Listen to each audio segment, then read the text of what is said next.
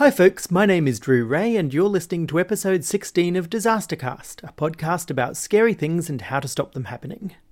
More precisely, we're here to talk about safety engineering. Safety engineering is about managing risk, which in turn means it's about managing uncertainty. Identifying uncertainty, measuring uncertainty, reducing uncertainty, communicating uncertainty, forcing others to confront uncertainty, and lying awake at night because you can never completely get rid of uncertainty. When we assess the safety of a system, we're never certain the system will be used as intended, maintained as intended, or even that the system will be what we intended when we first wrote the requirements. We have uncertainty about where our data comes from, uncertainty in methods we use to process it, uncertainty about whether we've used those methods correctly, uncertainty about whether the answer means what we think it means. When you ask any engineer any question about the safety of any system, an honest answer always comes with the caveat, I'm not certain. So, why, when I mention the phrase dogmatic safety zealot, can you picture exactly the type of person I'm talking about? The sort of person who thinks that a written policy is an answer to an empirical question about reality, that the ability to quote chapter and verse from legislation is a substitute for actual problem solving, that risk emerges from regulatory approved formulas instead of real people and real systems, and that the big open questions in system safety all involve determining which of several committee produced standards represents divine truth. In short, the sort of person in dire need of a close encounter with a weaponized cure for obstinate stupidity. Partly, I think it's because humans conflate confidence with competence. We instinctively believe people who give us quick and clear answers and think that if people doubt themselves, then we should doubt them too. This causes us to ignore people who don't give us straight answers about whether something is safe or not safe, and thus gives free rein to graduates of the Dunning Kruger School of Safety Engineering to strut around, too ignorant of their own ignorance to be humble about what they don't know. The fact is, in system safety, there's a heck of a lot that we don't know.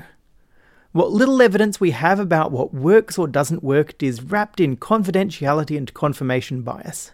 We don't have the resources to conduct grand experiments to test our theories, and we're limited in what we could ethically test even if we had the time and money. Any volunteers, by the way, to be in the control group when we try to prove that safety analysis makes aircraft safer? Our guest this week, Michael Holloway, is exactly the opposite of a zealot, and would be horrified if I said you should listen to him because he's right. Let's just say instead that every time I've heard him speak, I've gone away with something new to think about. Before we get to that interview, though, we'll discuss this episode's disaster.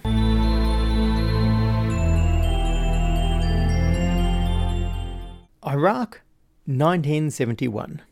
During the past decade, there'd been a number of droughts and failed harvests. 1969 and 1970 had been particularly bad years, so much so that most of the seed grain had been eaten and there was hardly anything left to plant. South America, on the other hand, was experiencing bumper crops as part of a new green revolution. So the Iraqi vice president, a young man called Saddam Hussein, decided to import a large quantity of Mexican wonder wheat and a smaller quantity of barley. This grain was intended for planting, not for eating, so it was considered important to treat it with fungicide, but not important that the fungicide be safe to eat. Now, if you were looking for a very cheap fungicide in 1970, you couldn't go past methyl mercury. After a number of serious mercury poisoning incidents, several of them actually in Iraq, ethyl mercury and methyl mercury had been banned in Scandinavia and the USA. This pretty much killed the global market for the chemicals. Still, the methyl mercury didn't actually get absorbed by the seeds. The result crops would be perfectly safe. The important thing was not to turn this very cheap seed stock into human food products, such as bread. To make sure this didn't happen, the grain was coloured with red dye and placed in sacks with warning labels, the, the, traditional skull and crossbones. Farmers who were given the grain were supposed to be given strict instructions about its use. If you haven't heard this story before, just take a moment to predict what you think is going to happen next. It's always easier to criticise in hindsight. So I'd like you to have the small satisfaction of being able to genuinely say that you could foresee what's coming next. The grain arrived late. Because the grain was late, the trucks that were supposed to deliver the grain had gone off to do other things, so the grain became really late. Not only had the crops already been planted, but anyone who had grain to spare had already sold it, in the sure knowledge that the big shipment was going to lower grain prices. Starving farmers, with no grain left of their own, received big bags of grain marked with international warning symbols that meant nothing to Iraqis, and often they didn't get any proper instructions about the danger. Some of them understood a little bit about the poison, So they tested it on animals and elderly relatives. When there were no immediate symptoms, methyl mercury poisoning taking a few weeks to develop, they baked pink bread and fed it to their children. Other farmers washed off the pink dye, thinking that the dye was the poison. Probably, there were even a number of opportunists who washed off the dye, then resold the product as if it were normal, safe grain. Within a few months, it was clear that there was a crisis. Symptoms included paresthesia, loss of balance, blindness, and death. Doctors who had experience from the previous mercury poisonings recognized these symptoms and alerted the government. The government then tried to simultaneously warn people about the grain and cover up news about the disaster. This didn't work. Cases of poisoning continued to increase, and eventually the death penalty was ordered for anyone selling the poisoned wheat. Let's have another pause for a prediction. We have a large number of starving farmers, a threat to kill anyone who sells the grain, and a blackout making it hard to get reliable information about what's happening. Warnings of the death penalty didn't spread fast enough because there was a news blackout, and so the army started actually carrying out executions. Once their neighbours started being shot, farmers panicked and dumped their remaining stocks of grain into streams and ditches where it was eaten by the local wildlife. Fish and birds suffering from mercury poisoning become much easier to catch, and so even more people were poisoned by eating poisoned animals. Officially, there were 6,500 cases of poisoning and 460 deaths. These are hospital recorded figures, though, amongst a rural population with no reason to trust governments and hospitals. Unofficial estimates range up to 10,000 deaths and 100,000 cases of severe poisoning. This is a story of unintended consequences that should have been foreseen. Here's one that you might not have recognised. The World Health Organization, in making recommendations to prevent future similar tragedies, suggested that prompt publicity about the size and nature of the problem is important. For this to happen, the country involved must believe that they will receive help, not condemnation, in return for their honesty. Iraq had learned from the earlier mercury poisoning outbreaks. They'd just learned the wrong lesson. An international blame culture contributed directly to the media blackout, the cover up, and ultimately to many of the casualties.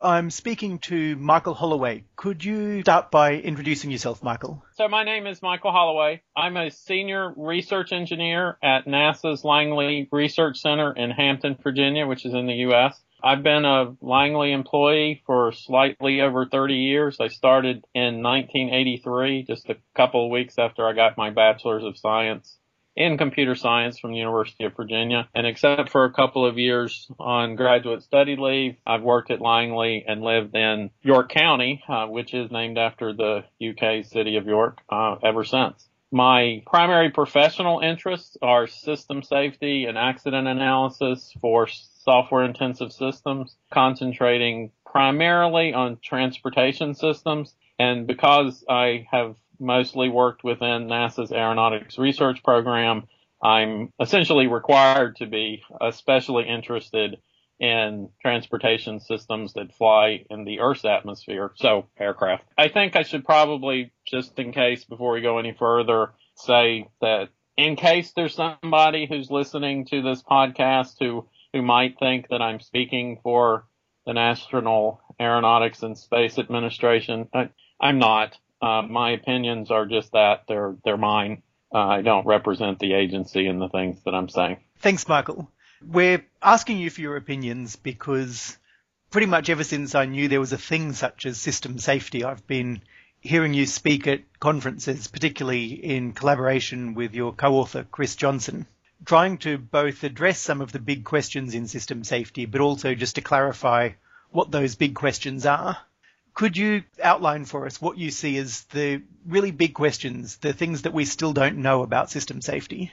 Yeah, sure. I think I'll do that in two ways. One is kind of a, a really big, very general question, and then one a little bit more specific. The first really big question, I think, is something along these lines. Will we be able to sustain into the future the level of safety that we currently enjoy as we develop and deploy increasingly complex, increasingly automated, and interdependent systems and services.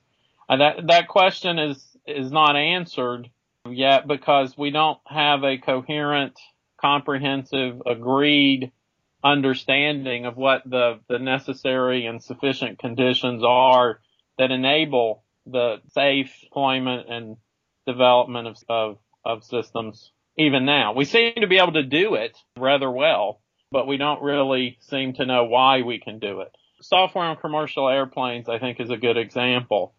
In the currently there there are a bunch of regulatory requirements that have to be met to receive approval for use. Despite occasionally strident criticisms of these requirements from various quarters, there's pretty strong empirical evidence that the systems developed that comply with those requirements have been remarkably successful. It's not only the case that there's been no fatal commercial aircraft accident that's been attributed to a software error. It's also true that many of the improvements that have been credited with significantly reducing the accident rate have relied heavily on software. Uh, controlled flight into terrain used to be a, a big category of accidents, and that's been virtually eliminated through enhanced ground proximity warning systems, which are heavily reliant on software. So although we don't know why necessarily these systems are as safe as they are, they do appear to be quite safe. So in this particular example within, with the regulatory requirements, are the systems safe? Because of the regulatory requirements? Is every single existing regulatory requirement essential for safety or some subset of them? And if it's a subset, which subset? Or is it perhaps the case that the regulatory requirements actually make no contribution to the safety of the aircraft? And there are other things going on that, that do that. We really don't know how to answer that question. So that's the kind of very high level, slightly a related question, but it's a slightly more specific, is this, is what constitutes sufficient evidence that using a particular method for safety analysis or a tool or a standard, you know, it doesn't have to be a method, but let's just use that term for simplicity. What constitutes sufficient evidence that using such a thing is a good idea? How do we know that it's a good idea? Uh, is it enough that some world renowned expert says that the method is the best thing ever?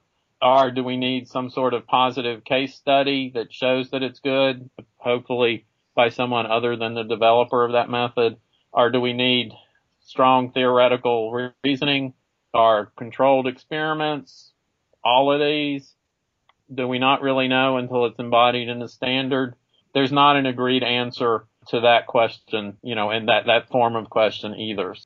And there are lots of other things I could say, but I think those two pretty well encapsulate the state of our knowledge right now. On the face of it, it sounds like those two questions have got very different ways of answering.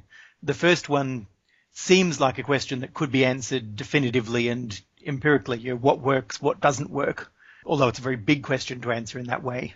The second one sounds more like a political or sociological question about what's acceptable and what's enough.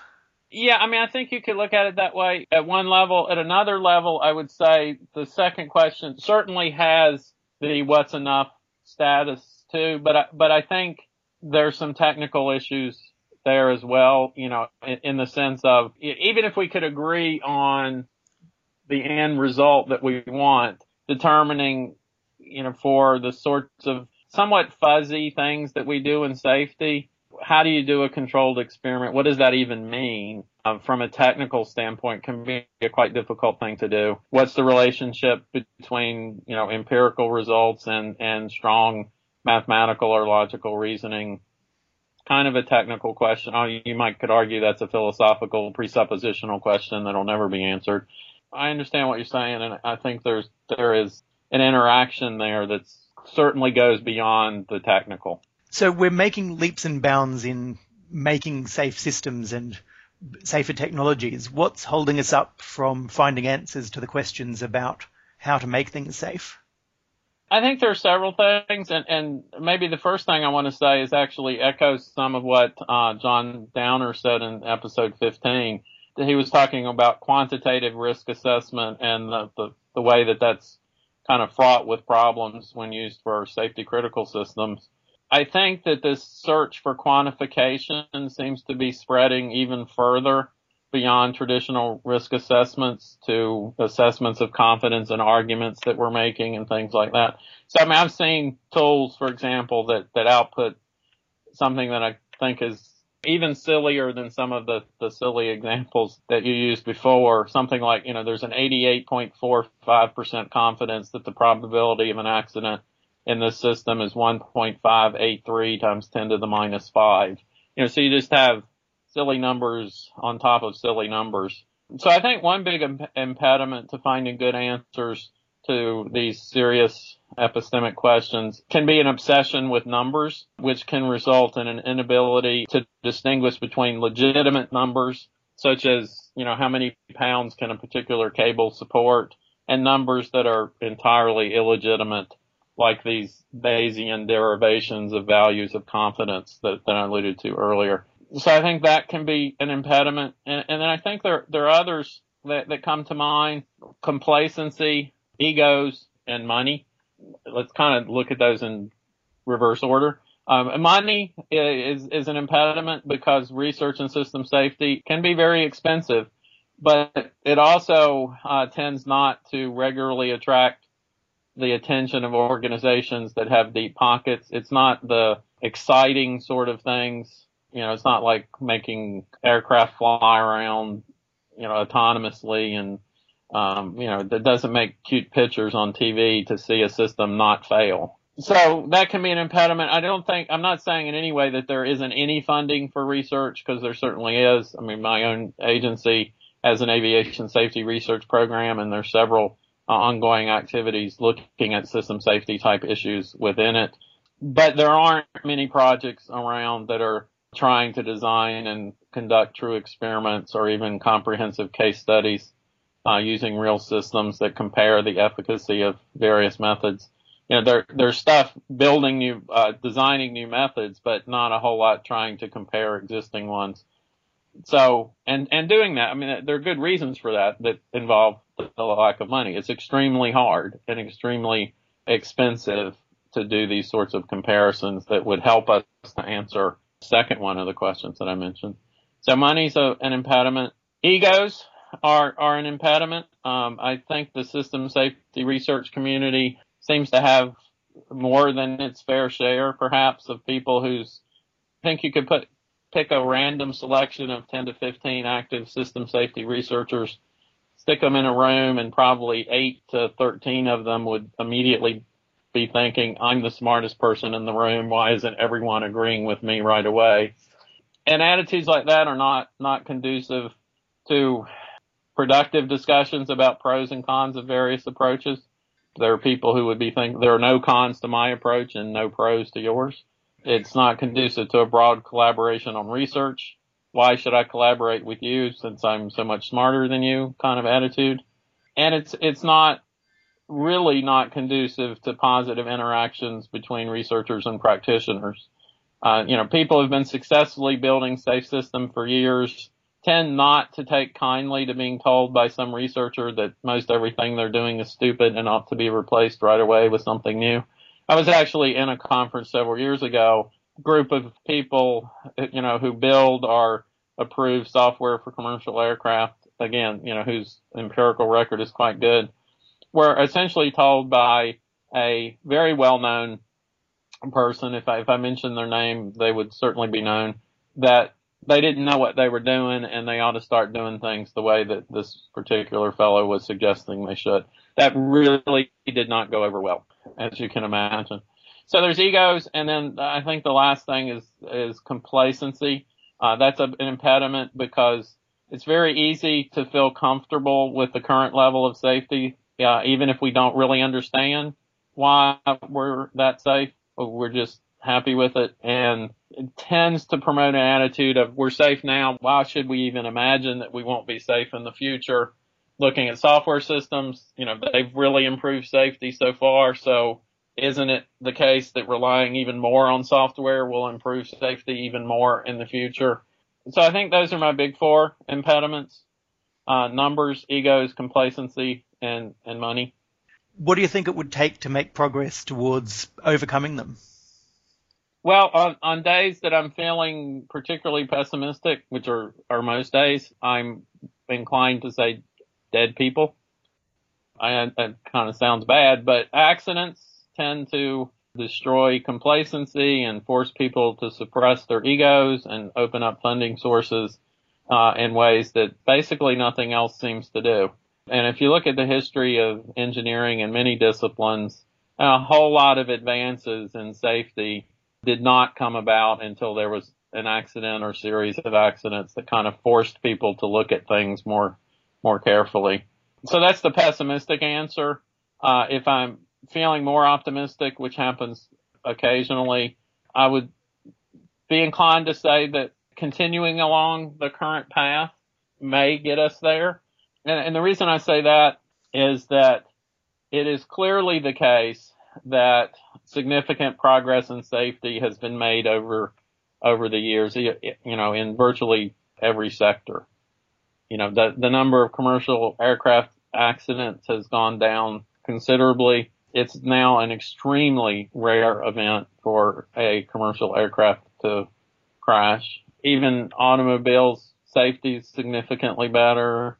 You know, almost every sector, things are much safer now than they used to be. Now, we could argue a long time about why that's the case, but it is true. So progress has been made. So maybe we don't really know entirely why, but we seem to be able to make improvements anyway. I think you could, if you're feeling optimistic, you could say as long as we don't try to go too far beyond our current knowledge and capabilities too quickly, then perhaps these impediments that I've mentioned won't be so great uh, as to result in the severe consequences such as dead people that I said earlier. You have to temper that optimism a little bit with the fact that deciding what constitutes too far and too quick is notoriously and historically difficult. Uh, you know, one of my favorite writers on engineering subjects is Henry Petroski from Duke University. And he has a, a statement that I sometimes use as my signature in email that addresses that very issue. He, he says, the history of engineering is full of examples of dramatic failures that were once considered confident extrapolations of successful designs. Can I put you on the spot by asking if there's anything in particular that scares you at the moment that people are trying to do that might be beyond the limits of what we can make safe? Unmanned aerial vehicles, unmanned aerial systems, UAS. I am concerned with the speed at which things seem to be moving and towards putting those into the controlled airspace. I think it'll eventually be possible to do it safely. I think there are people who honestly believe, I think they're wrong, but honestly believe that we could do it today, you know, and that all of the barriers are just people who are too pessimistic and too cautious and those kinds of things. But I'm afraid if we push for that too soon, you know, we could well end up with UAS crashing into buildings or people or things like that. So that, that concerns me a bit.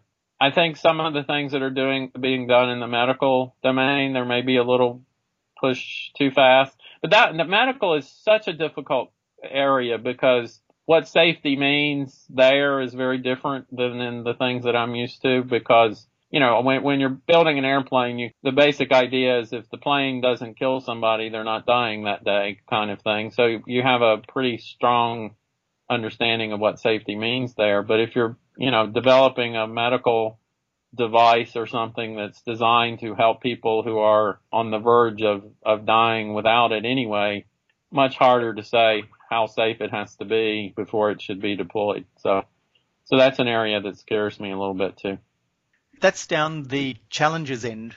At the research end, what do you think is the most interesting or promising things going on at the moment? I'd rather not talk about specific research efforts. So, so let me talk about that in terms of what I think are promising trends.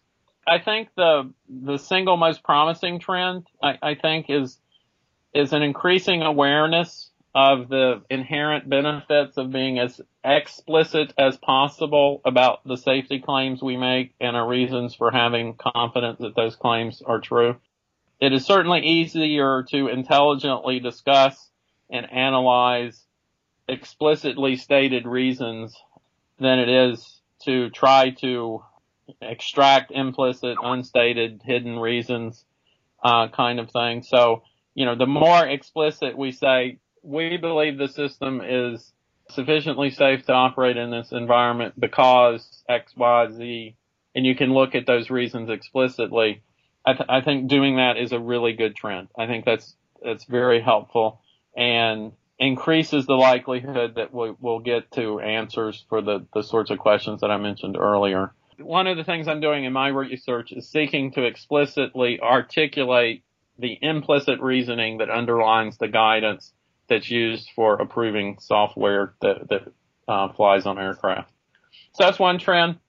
Secondly, kind of getting at this ego barrier, uh, it seems to me, and, and I'm I could be totally wrong about this. I might just be being unusually optimistic, but it seems to me that there's a tad less what I'll call hero worship today than there was five to ten years ago. Once upon a time, the pronouncements of certain experts tended to be blindly believed by many people. And now it seems to me that there are a few more people who expect even the, you know, the revered experts to back up their pronouncements with coherent or, or at least plausible arguments supported by some evidence for the things that they say. Um, one other trend that I think is, is very promising is there seems to be a growing willingness to learn from other disciplines, including disciplines outside of engineering and mathematics. You know, when it comes to sufficient grounds for having justified confidence that some claim we're making is true, there's been a lot of good work, you know, over quite a long time from philosophers and legal scholars. And this work is starting to be studied and applied in system safety research. I, I think that's a very promising thing to do. And then there's some good work by sociologists like John Downer, who you interviewed recently, and psychologists about you know understanding acceptable levels of safety, how people think about it, ethical issues, and I think it's good that system safety people are starting to look at that a little more so than they they used to. I mean, you got you have to be careful with those sorts of things, but I think it, it's a very promising trend. Again, on optimistic days, I would say, you know, if these kinds of trends continue, then I, I, I think we may fairly soon find answers to these unanswered questions and be able to have legitimate confidence, not just complacent confidence that the systems we build in the future will be even safer than the ones we build today. That sounds like a good note to finish on. Michael Holloway, thank you very much. Thanks. I very much appreciate the opportunity to talk.